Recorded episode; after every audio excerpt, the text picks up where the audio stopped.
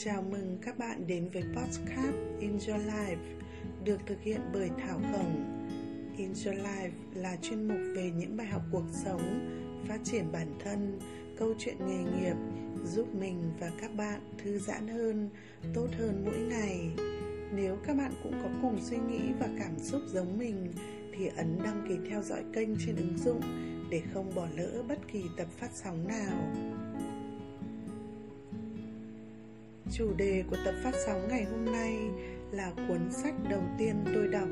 Xin mời tất cả các bạn cùng lắng nghe.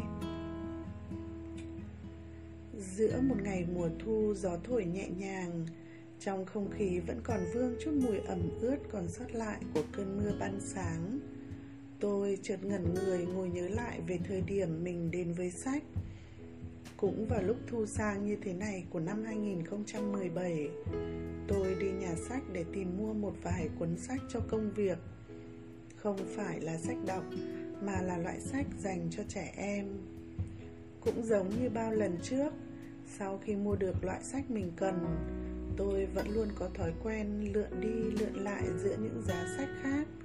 Văn học nước ngoài, kinh doanh, phát triển bản thân, Mặc dù không có ý định mua quyển nào trong số đó, Nhưng tôi thích cái cảm giác được nhìn thấy những cuốn sách đầy màu sắc, Được xếp ngay ngắn trên kệ, Thích được nhìn thấy hình ảnh của những nhân vật nổi tiếng trong lĩnh vực của họ, Được in trên bìa mỗi cuốn sách.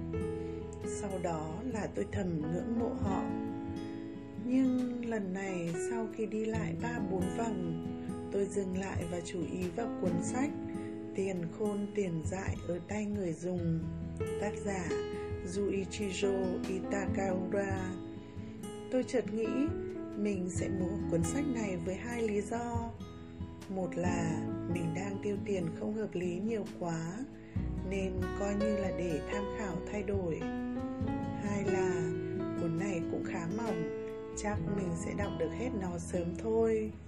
Vậy là tôi đã mua cuốn sách đọc đầu tiên trong đời như thế. Sau khi mua về thì tôi chưa có đọc ngay cuốn sách ấy. Tôi đã để nó nằm yên trên ngăn tủ, chắc phải đến một hoặc hai tuần sau. Cuối tuần đó, tôi cũng không biết vì sao mình lại rảnh vậy. Rảnh đến mức cảm thấy bứt rứt trong người. Không đi đâu chơi, Phim ảnh không có gì xem. Công việc cũng chẳng có gì cần giải quyết. Tôi đứng giữ cửa phòng lướt mắt một lượt qua các khu vực bên trong Và tầm mắt dừng lại tại bàn làm việc. Tôi đi tới, nghía qua, nghía lại Lật lên, lật xuống mọi thứ một cách trống rỗng. Và rồi cuốn sách tôi mua đã xuất hiện Vẫn nằm ngay ngắn và bị đè lên bởi những cuốn tài liệu khác. Tôi chợt nghĩ có gì làm đâu Đọc thử xem sao.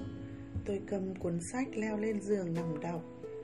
Kỳ tích là Tôi đã đọc nó một cách đầy hăng say Đọc không muốn dừng lại. Không biết là vì điều gì Nhưng tôi cứ có cảm giác Nếu dừng lại thì thấy thất tiếc. Tôi đọc liền một mạch từ giữa buổi sáng Và đến 9 giờ tối là kết thúc cuốn sách. Sau khi đọc xong, tôi thấy mình thật là đỉnh. Tôi nghĩ lại về quá trình đọc cuốn sách này. Nó thu hút tôi khám phá vì trong đó viết về những điều xung quanh cuộc sống bao lâu nay, nhưng tôi lại không hề biết nó hoạt động như thế nào. Cứ đọc đến đâu tôi lại bật ra ý nghĩ trong đầu. À, thì ra là thế. À, thì ra là thế.